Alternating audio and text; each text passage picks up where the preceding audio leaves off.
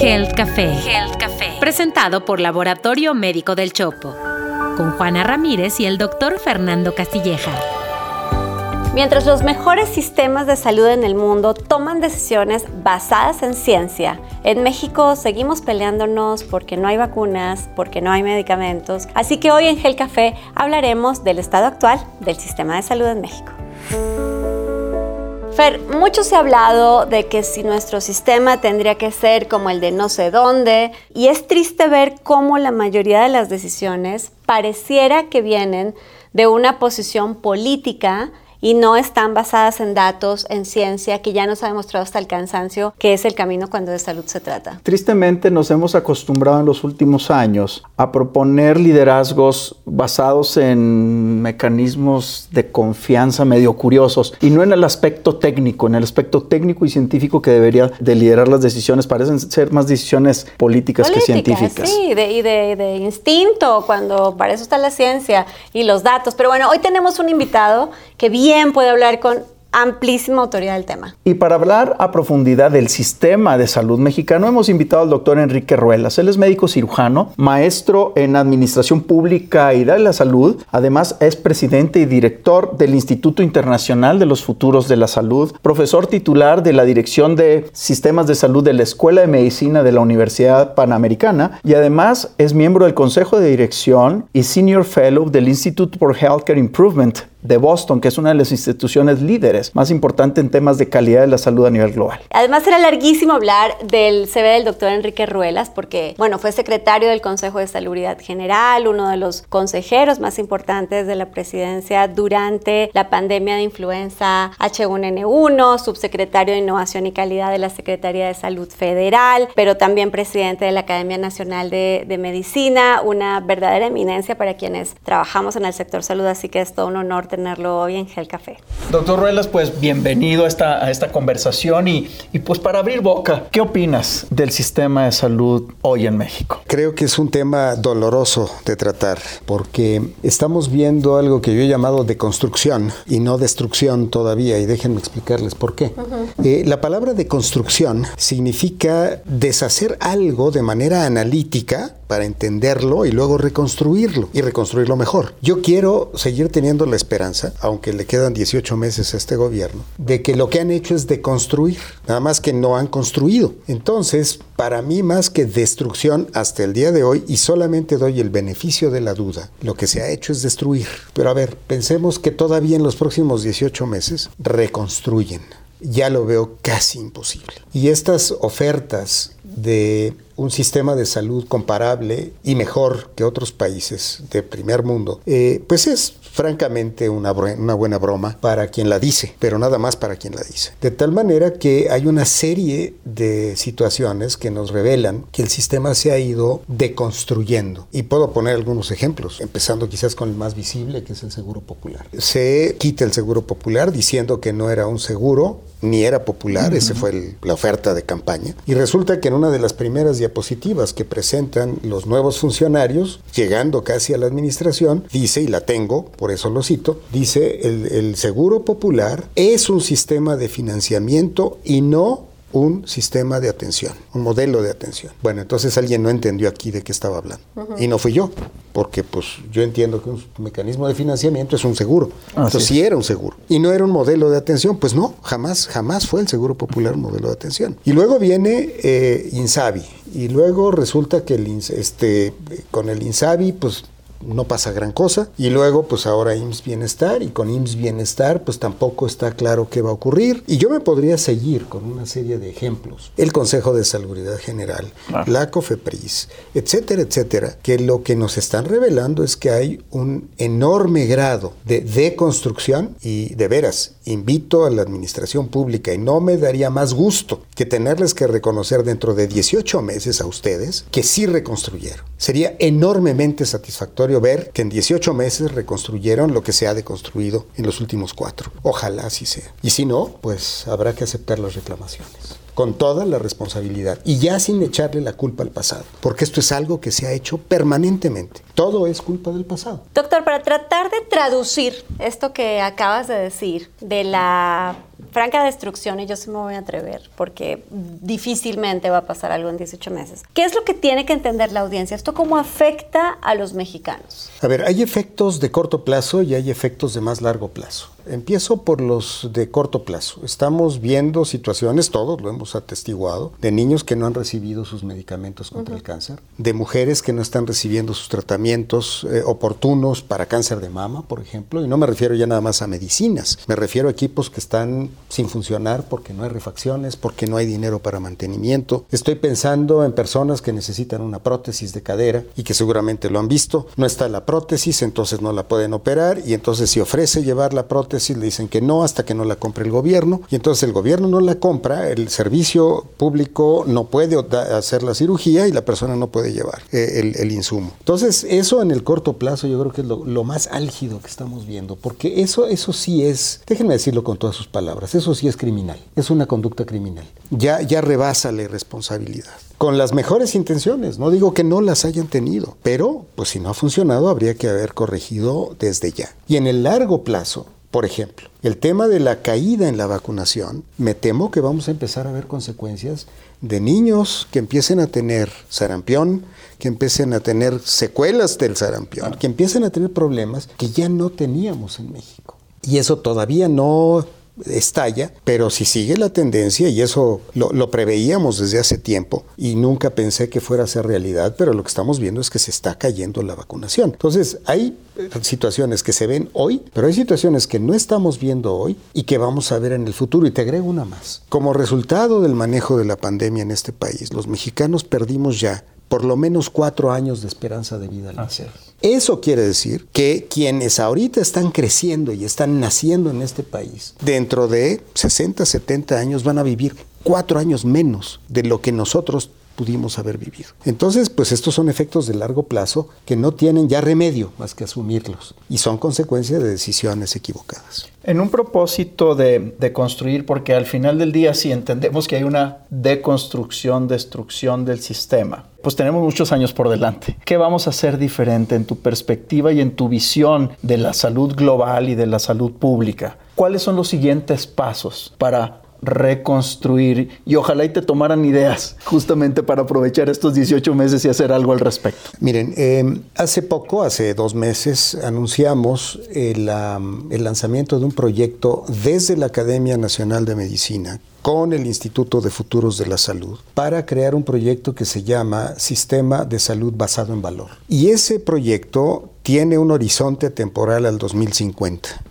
porque no podemos construir algo para hoy si la tecnología está cambiando, la información está cambiando, los padecimientos se están moviendo muy rápido, la población está envejeciendo muy rápido. Bueno, hay que apuntar en un blanco móvil hacia adelante, porque si no, para cuando le disparas, pues ya se movió. Ese proyecto está enfocado entonces a identificar qué queremos del futuro para entonces, pero no para esperar entonces. El futuro no se construye eh, como un paracaidista que se avienta desde un avión y cae ya en el futuro. Pues no, el futuro se construye desde ahora. Pero si no jalamos el presente desde el futuro que queremos, entonces ¿qué estamos construyendo? Bueno, esto es producto además de un proyecto que ya el Instituto de Futuros había iniciado hace tiempo, que fue Futuro Salud 2025, que lo empezamos justo en la pandemia, en 2020, para tratar de ver cómo se estaba percibiendo el futuro del sistema en el 2025 no al final de esta administración, sino en el arranque de la próxima administración. Y bueno, el nivel de incertidumbre que se aprecia es enorme. Como consecuencia, tenemos que asomarnos un poco más adelante para saber qué tenemos que construir para darle valor al sistema de salud. ¿Y qué significa el valor para, para quienes nos escuchan? Pues significa que ese valor, a final de cuentas, es que la gente reciba una atención con respeto, con amabilidad, que les resuelvan sus problemas de salud, que les cumplan lo que les ofrecen, y tanto en el sector público como en el privado. Que si yo voy con un médico pueda confiar en ese doctor, si yo voy a un hospital pueda confiar en ese hospital, sea público o privado. Bueno, eso es darle valor a algo, cómo aporta valor en la vida de alguien para hacerlo, tener una vida pues mucho más saludable y vivir una vida plena. De tal manera que la solución hoy no existe. Y no existe porque el nivel de incertidumbre es altísimo. por todo esto que acabamos de comentar. Entonces hay que pensar un poco más adelante. El proyecto, y concluyo la respuesta diciéndoles, el proyecto tiene un eje central con un congreso que vamos a tener a final de enero, que se llama así, hacia un sistema de salud basado en valor, en donde hemos invitado a personajes de los países que pudieran ser referentes nuestros. Entonces es decir, a ver, ya, ya dejémonos de estar este, haciendo alarde de palabras y diciendo que vamos a tener un país mejor que el que sea. A ver, vamos a traer a alguien de Dinamarca, de Suecia, de Canadá, de Inglaterra, de eh, Colombia, de Chile y de Estados Unidos. Y que nos cuenten qué han hecho, qué deben hacer, qué no quisieran haber hecho, qué sugieren, y nosotros adaptar, adoptar o inventar. Pero inventar con base en lo que analizamos. Experiencias ya hechas, por supuesto. Ahora, has hablado fuertemente sobre el tema de, eh, o has sugerido que el, que el, centro de la ecuación están los pacientes, que reciban lo que tienen que recibir, porque pues de ahí depende la salud del país. Pero no podemos quitar de la ecuación la formación de los recursos humanos. ¿De qué manera los recursos humanos, los médicos y las enfermeras tienen que ser beneficiados por un cambio en el sistema educativo en salud, viendo hacia el 2050? O sea, justamente porque venimos de escuelas con currículas construidas en los aprendizajes de los últimos 50 años. Pero ¿cómo pensamos hacia el futuro? ¿Qué tenemos que esperar de las universidades que enseñan medicina y enfermería y cuidados de la salud hacia el futuro? Déjame regresarme un paso, Fernando, porque yo no hablaría nada más de pacientes. Yo hablaría de personas. De acuerdo. Porque no todos somos enfermos. Y si queremos un sistema de salud y no nada más de atención a la enfermedad, entonces tenemos que pensar en personas. Y para atender personas que a lo mejor ni siquiera están enfermas, necesitamos también descubrir nuevos perfiles profesionales. No entendemos mucho de sociología de la salud, de antropología de la salud, porque a los médicos no nos han enseñado nada de eso. Y no se trata de enseñarles a los médicos ahora que sean multitask, ¿no? Este, de todo lo que se les ocurra, porque entonces van a acabar haciendo todo mal. Entonces necesitamos muy buenos médicos que sepan curar, que puedan aportar hacia la prevención, pero tampoco deben ser los expertos en la prevención y en la promoción de la salud. No están hechos para eso. Entonces necesitamos hacer profesionales que hagan eso. hay disciplinas más cercanas a eso también. Por supuesto, por supuesto, pero queremos que el sistema de salud esté siempre a cargo de médicos y de enfermeras y de médicos y de enfermeras. Y déjame agregarte otro, otros profesionales que no hemos incorporado formalmente o que tenemos sin las competencias necesarias, los directivos. Estamos poniendo miles de millones de pesos en el sistema de salud en manos de un excelente pediatra, que es un excelente pediatra. ¿Y cómo es como directivo? Eso sí que es.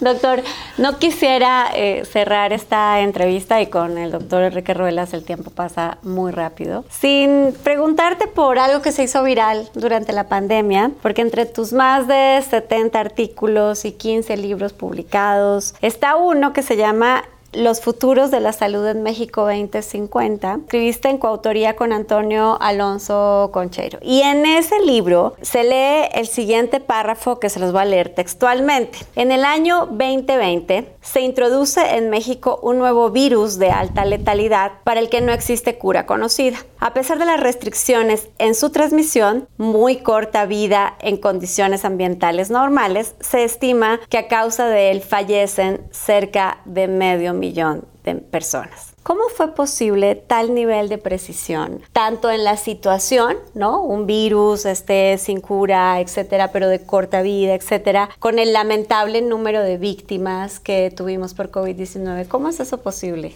Mira, parece eh, de veras de adivinación, este, con una bola de cristal, pero no es el caso. La prospectiva es una disciplina que existe desde hace ya décadas, que nos permite asomarnos a lo que pudiera ocurrir en el futuro, lo que pudiera, no lo que va a ocurrir a lo que pudiera ocurrir. Y en ese sentido siempre hablamos de futuros, con ese en plural, porque tú no puedes decir el futuro va a ser A, B y C. Los futuros posibles pueden ser este, este, este y este y matices entre esos. Ese párrafo está en uno de cuatro escenarios que Antonio y yo propusimos en aquel libro, que fue el resultado de una combinación de dos cosas. Uno, una opinión de más de 900 profesionales de la salud de todo el país, de los sectores público y privado, de hospitales, de aseguradoras, de todo lo que se les ocurre, preguntándoles cómo verían situaciones diferentes para el entonces era lo hicimos en 2005, para el 2010, para el 2015, 20 hasta el año 50 y calificando qué probabilidad habría, qué deseabilidad tendría todo eso, etcétera.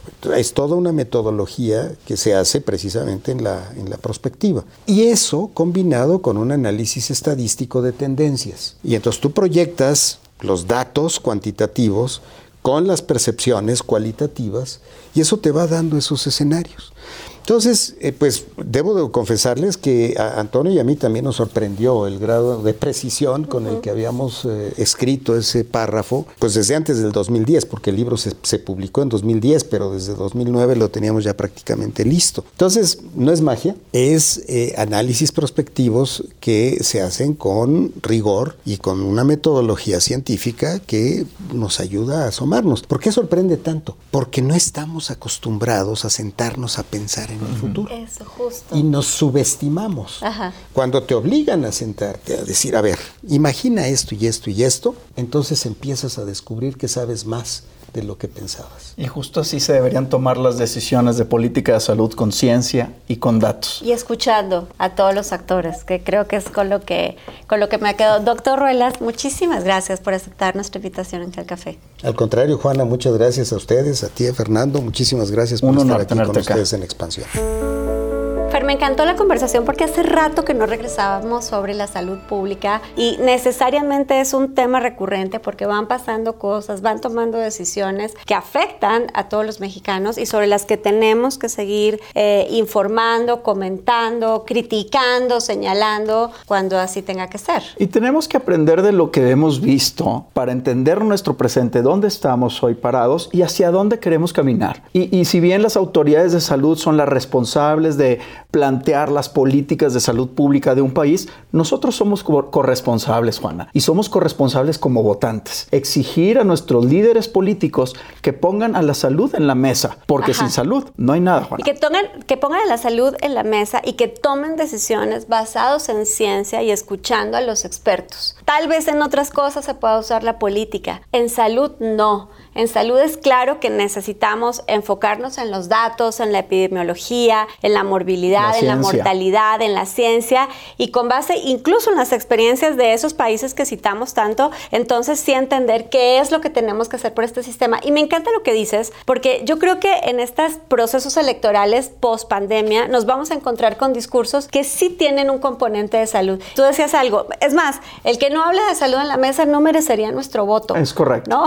Y el que hable, pues vamos a ponerle atención para, para saber exactamente qué es lo que está proponiendo y si esa propuesta es un salto al pasado o es una visión al futuro. Y es muy importante destacar esto. No podemos construir sistemas de salud basados en el pasado. Las condiciones del futuro van a ser totalmente diferentes a lo que se ha conocido y tenemos que anticiparlo. Entonces se necesita mucha ciencia y mucha, mucha técnica detrás de esas decisiones. Bueno, así que vamos a seguirnos informando, vamos a seguir platicando del sistema de salud de nuestro país y para que nosotros nos sigamos viendo y ustedes nos sigan escuchando, por favor suscríbanse desde la plataforma que nos vean o nos escuchen, den like, comenten, cuéntenos por favor los temas que son de su interés para que los toquemos aquí en Gel Café Fer, ¿dónde te encuentras? Como Fernando Castilleja en Instagram y en Facebook. Y a mí como Juana Ramírez o Juana Ramírez soy. Nos vemos el próximo miércoles para tomarnos un café y hablar de los temas de salud aquí en Gel Café. Esto fue Health Café, presentado por Laboratorio Médico del Chopo. Análisis clínicos y estudios especializados. Un podcast de Grupo Expansión. Hey guys, it is Ryan. I'm not sure if you know this about me, but I'm a bit of a fun fanatic when I can. I like to work, but I like fun too. It's a thing. And now the truth is out there. I can tell you about my favorite place to have fun Chumba Casino. They have hundreds of social casino style games to choose from, with new games released each week. You can play for free anytime, anywhere and each day brings a new chance to collect daily bonuses. So join me in the fun. Sign up now at ChumbaCasino.com. No purchase necessary. BGW. Void were prohibited by law. See terms and conditions. 18 plus.